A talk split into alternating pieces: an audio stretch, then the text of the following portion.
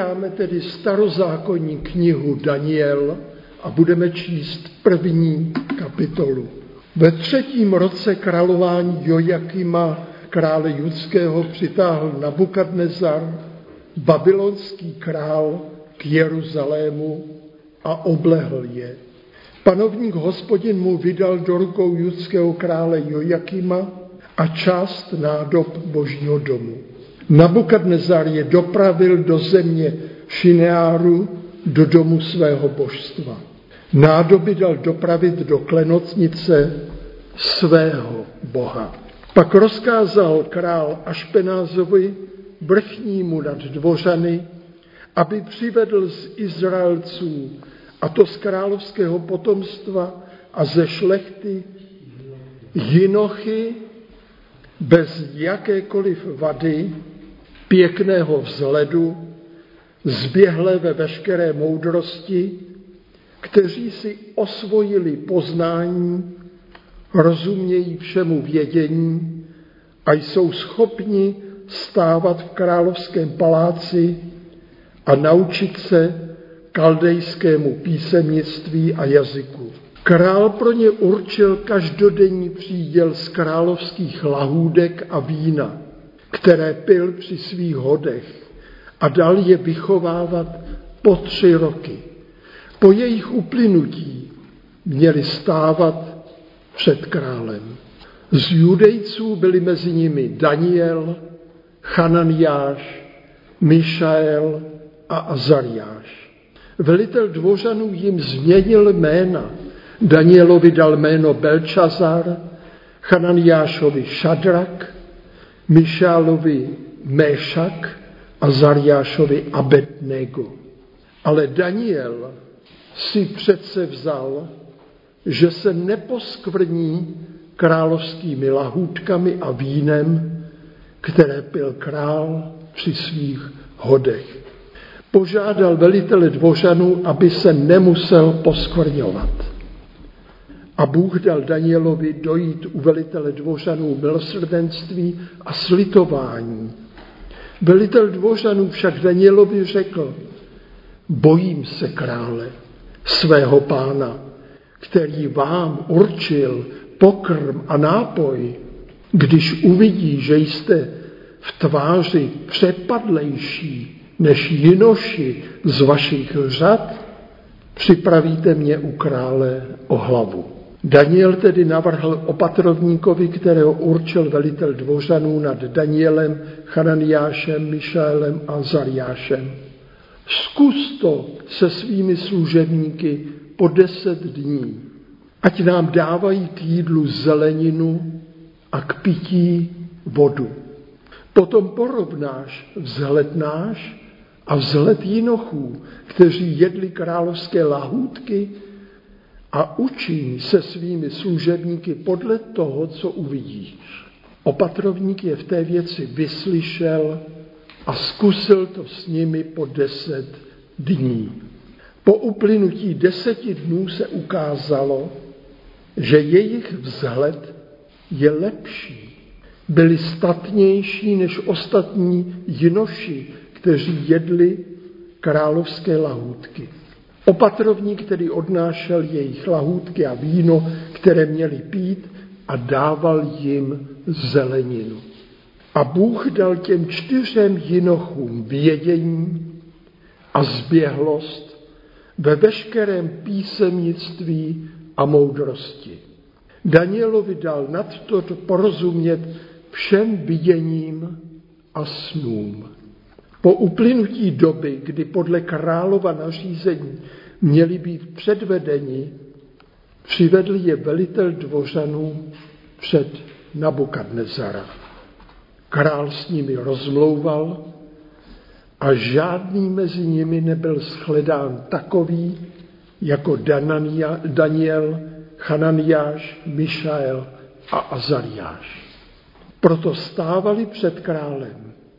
Pokud šlo po, o porozumění moudrosti, které od nich král vyžadoval, shledal, že desetkrát předčí všechny běžce a zaklínače kteří byli v celém království. A Daniel tam zůstal až do prvního roku vlády krále Kýra. Tolik tedy ta první kapitola knihy Daniel. Milí přátelé, jak jsme již řekli, otvíráme knihu Daniel dnes první kapitolu a v těch následujících biblických setkáních budeme číst další, možná ještě zajímavější kapitoly. Je to proroctví z doby před dvěma a půl tisíci lety. Kniha nám většinou není neznámá a my, kteří jsme vyrůstali v církvi a chodili jsme do nedělních škol a besídek, jsme poslouchali rádi a s napětím ty tajemné a nadějné příběhy Daniele a jeho přátel.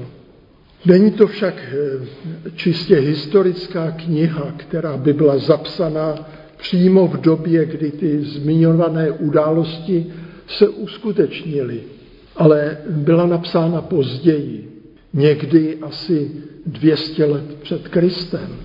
Také jen začátek a konec knihy je napsán hebrejsky, ty zbývající, ty vnitřní kapitoly jsou napsány aramejsky v jazyku, v kterém mluvil sám pán Ježíš.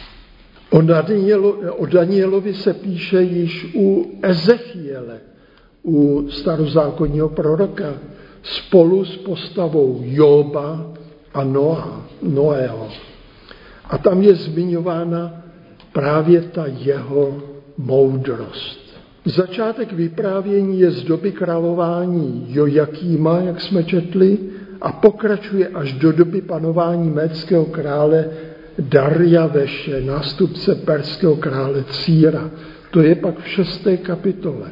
A to je tak dlouhé období, že by musel Daniel žít několik životů. Podívejme se však nejdříve na tehdy významnou oblast z hlediska známé historie. Počátky Babylonie nebo babylonské říše spadají do dávné doby před čtyřmi tisíci lety. Rozprostírala se na dolním toku Eufratu v jižní Mezopotámii a ten Babylon byl asi 90 kilometrů jižně od dnešního Bagdádu v Iráku. A přestože my se někdy na to díváme tak trošku jako, že je to dávná minulost, byla to poměrně velmi vyspělá civilizace. Připomenul bych z té babylonské říše takzvaný Chamurapiho zákonník. Ten je někdy datován roku 1780 před Kristem, je vytesán v kameni a je považován za nejvýznamnější a nejstarší dochovaný zákonník, na který pak navazovali další velmi významné civilizační zákonníky. Ten zákonník už tehdy vymezil postavení lidí ve společnosti jejich rozdělení, jejich práva a pozva, pozname, i povinnosti. A zvláště je známý ten zákon, který už se zde zmiňuje, oko za oko a zub za zub, podle kterého se mělo tehdy trestat. Starobabylonská říče pak byla vyvrácena Asyřany asi v roku 1283 před Kristem.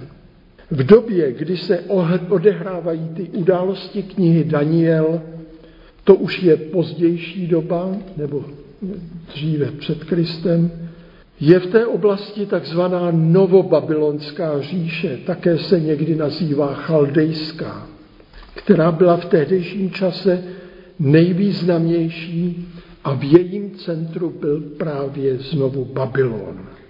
Říše pronikala až ke středozemnímu moři, kde v roce 587 před Kristem dobili Palestínu, Jeruzalém a dobyvatelé zničili i ten známý první Šalomounův chrám v Jeruzalémě.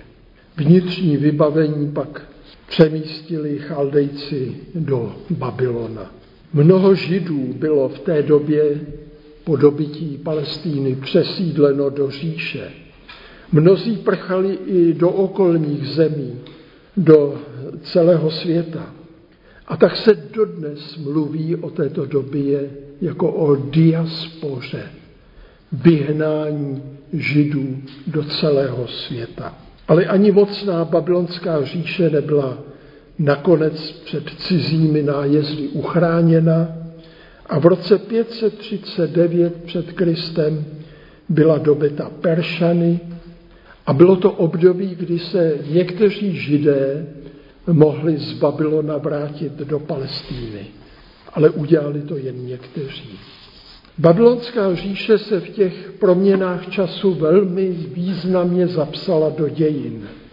Nejen tím známým zákonníkem zmiňovaným, ale i písemnictvím, významnou architekturou, nejen už dříve tou známou babylonskou věží, o které se píše v Genesis, ale i mnohými chrámy jejich božstev, zděnými hradbami, které obepínaly Babylon, byly v několika řadách, byly zděný z pálených i nepálených cihel, ale jsou dodnes té doby známé a zmiňované i takzvané samiramidiny zahrady. My lidé často přeceňujeme význam vývoje a pokroku v dějinách.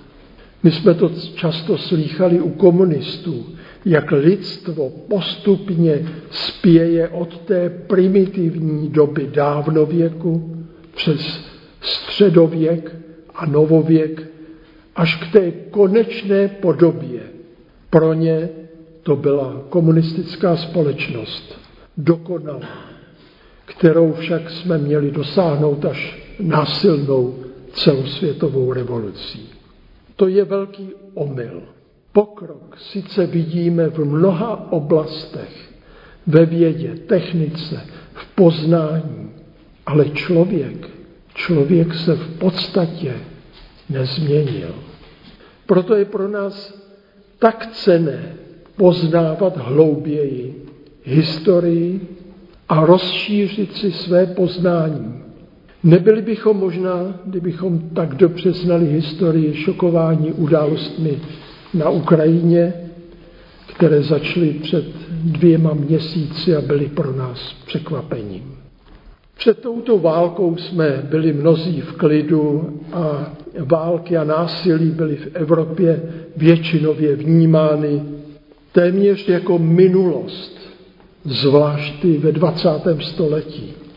A tak jsme byli překvapeni, jak se náhle probudily ty stichlé hladiny, hladiny zloby, nenávisti, násilí, lží. A jak se to mohutně vzedmulo. Ten lidský optimismus byl omyl. Optimismus, že vývoj a prosperita bude pořád růst bez otřesů, je to pryč. A dávné příběhy z dějepisů o mocných a slavných říších Asyřanů, Babylonianů, Egyptianů a dalších a dalších, které se zdály být jen bájemi, se znovu jakoby přiblížily. Jak by dnes bylo dobré, kdyby dnes v současném Rusku byl uznáván aspoň ten zmiňovaný Chamurapiho zákonník a znovu platilo to dávnověké oko za oko, zub za zub. O křesťanském přikázání lásky k nepřátelům se dnes válčící Evropě nedá vůbec mluvit. Ale vraťme se k tomu dnešnímu textu v první kapitole knihy Daniel. Jeruzalém byl dobyt. Šalomounův chrám byl zničen. A velitelé okupačních vojsk si vybírali schopné mladé muže, aby je přemístili do Babylona k převýchově a ke službě na panovníkově dvoře. Mezi těmi to vybranými muži byl právě Daniel a tři další jeho blízcí přátelé. Všichni dostali nová jména a měli být vychováni na perském královském dvoře k novému poslání a službě v říši. Daniel a jeho přátelé na novém místě však zůstali věrni Bohu a svoji víru a vyznání nezradili, i když nikdo z nich nevěděl a netušil, jak se k ním panovník zachová. Jak mnoho bylo v minulosti těch, kteří museli pro svoji víru obětovat to nejdražší, nejcennější. Často museli opustit vlast, svůj domov, nebo dokonce pod nátlakem přišli o život. Kolik lidí muselo opustit naši vlast po třicetileté válce, jak naši protestančtí bratři a sestry z jednoty bratrské museli začínat nový život v daleké cizině. Kolik židů ztratilo svoji vlast nebo život ještě v tom 20. století. Kolik občanů opustilo Československo hned po válce nebo po tom roce 68. A my, kteří jsme zde zůstali v době totality, jsme byli často vystaveni různým nátlakům, přesvědčování, význam, výzvám k členství ve straně a někdy i k udavačství. Daniel a jeho přátelé všem těm nátlakům odolali a svojí moudrostí přesvědčili i dvůr panovníka a prosadili si své přesvědčení. V té první kapitole to bylo o výživě. Odmítali asi vepřové maso, víno a nám se to dnes zdá málo významné, ale pozdější události, o kterých se bude číst v dalších kapitolách, byly ještě závažnější. Opakovaně to pak pro Daniele a přátele dopadlo dobře, ale nemuselo se to tak podařit. Náš svět není rájem a i když žijeme ve vyspělé civilizaci, přesto budeme stále nuceni zápasit se zlem, s nespravedlností, s holoupostí, s bolestmi, nemocemi, s násilím a někdy žel i válkami. Je mnoho těch, kteří šli a jdou životem bez víry v Pána Boha a mají jen své sobecké cíle nebo usilují o moc a vládu nad lidmi a někdy i národy. A to se nezměnilo. Potřebujeme víru, potřebujeme sílu vzdorovat zlu, potřebujeme povzbuzení, potřebujeme vidět příklady těch, kteří nestratili důvěru ani pod největším nátlakem, kteří byli moudří a dokázali přemoci vládu zla. Myslíme na Daniele. Jak si mohl zoufat nad tou válečnou skázou? Jak mohl zoufat nad zničením chrámu, nad potupením národa a jeho ničením nepřátelskými pohanskými národy a pyšným panovníkem Nabukadnezarem. Také mohl ztratit důvěru v Pána Boha, který svůj národ nezachránil. Mohl si zoufat, mohl ztratit jakoukoliv naději a klást si otázky, jestli má pro něj život ještě smysl a jestli má cenu jít dál. Ocitl se v cizí zemi, mezi pohany, kteří uctívali svá božstva a vedli úplně jiný život. Prosazovali jinou životosprávu a chtěli přimět i ostatní k poslušnosti. Daniel mohl ztratit víru a přizpůsobit se tomu pohanskému světu, kde byl. Ale on to neudělal. Víme, jak je někdy život velmi těžký i pro upřímně věřícího člověka. A kolik potřebuje věrnosti, vytrvalosti, vnitřní síly, aby to všechno byl schopen překonat. Daniel to dokázal. A dokonce opakovaně. Nebylo to tedy jen o té životosprávě, v tom, co měl jíst a co měl pít, jak jsme to četli v té první kapitole.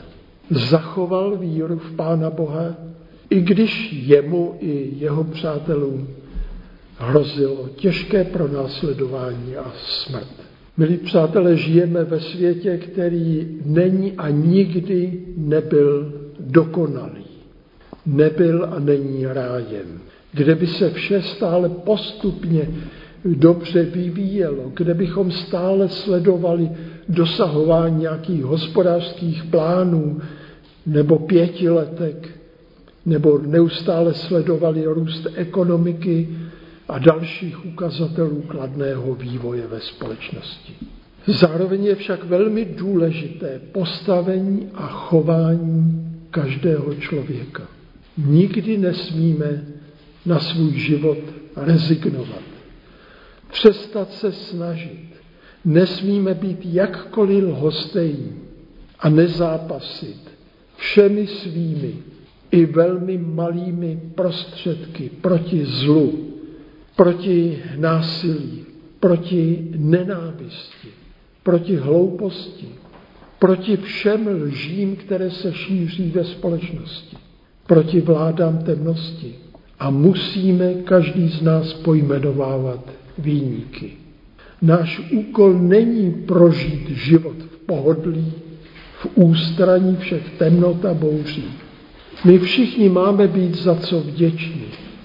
Děkujeme za všechny ty předky, za biblické proroky, za Daniele, za duchovní osobnosti našeho českého národa, za jejich dědictví a poselství, za všechny ty, kteří druhé dobře vedli. Tito lidé nás i po dlouhé době, po několika tisíciletích, inspirují a povzbuzují. Kež je nám dana odvaha a síla nepodlehnout všem těm dnešním tlakům říšného světa, vlivu patologických vůdčích osobností, falešných, falešným vůdcům národu. Nevěřme jim a jdeme cestou víry, lásky a naděje. Poslední světové události nám odkrytě ukazují, že nejenom materialismus, ateismus, ale i lhostejnost a liberalismus v nejširším měřítku ve, ve smyslu bezzásadovosti a nezodpovědnosti jsou naším nepřítelem. Kež by v srdcích těch, kdo mají v současné době moc, zaznělo slovo, které je zapsáno u Zachariáše ve čtvrté kapitole. Ne mocí ani silou, nejbrž mým duchem, pravý hospodin zástupů. A ujištění, které je pro nás velkou nadějí, které máme v Novém zákoně v listu Galackým v šesté kapitole, neklamte se, Bohu se nikdo nebude posmívat. Co člověk zaseje, to taky sklidí. Kdo zasévá pro své sobectví, sklidí zánik. Kdo však zasévá pro ducha, sklidí život věčný. V konání dobra neumdlévejme. Neochabneme-li, budeme sklízet v ustanovený čas.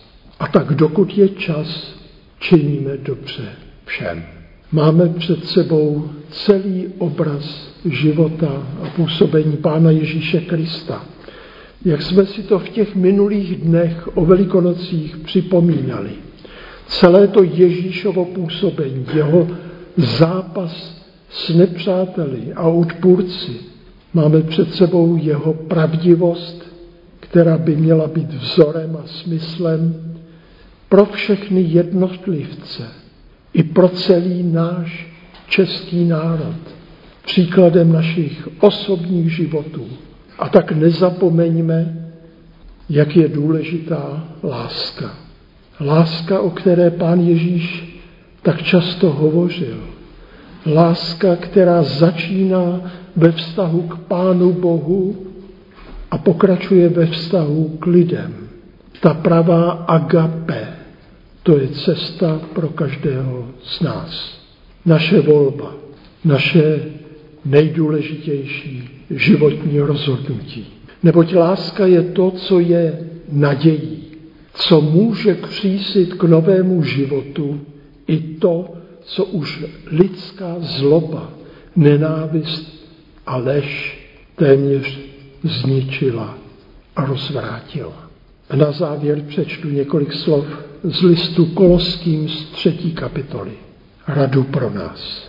Jako vyvolení boží, svatí a milovaní, oblečte milosrdný soucit, dobrotu, skromnost, pokoru a trpělivost. Snášejte se navzájem a odpouštějte si, máli kdo něco proti druhému. Jako pán odpustil vám, odpouštějte i vy. Především však mějte lásku, která všechno spojuje k dokonalosti. A ve vašem srdci ať vládne pokoj Kristův. K němuž jste byli povoláni v jedno společné tělo. A buďte vděční. Amen.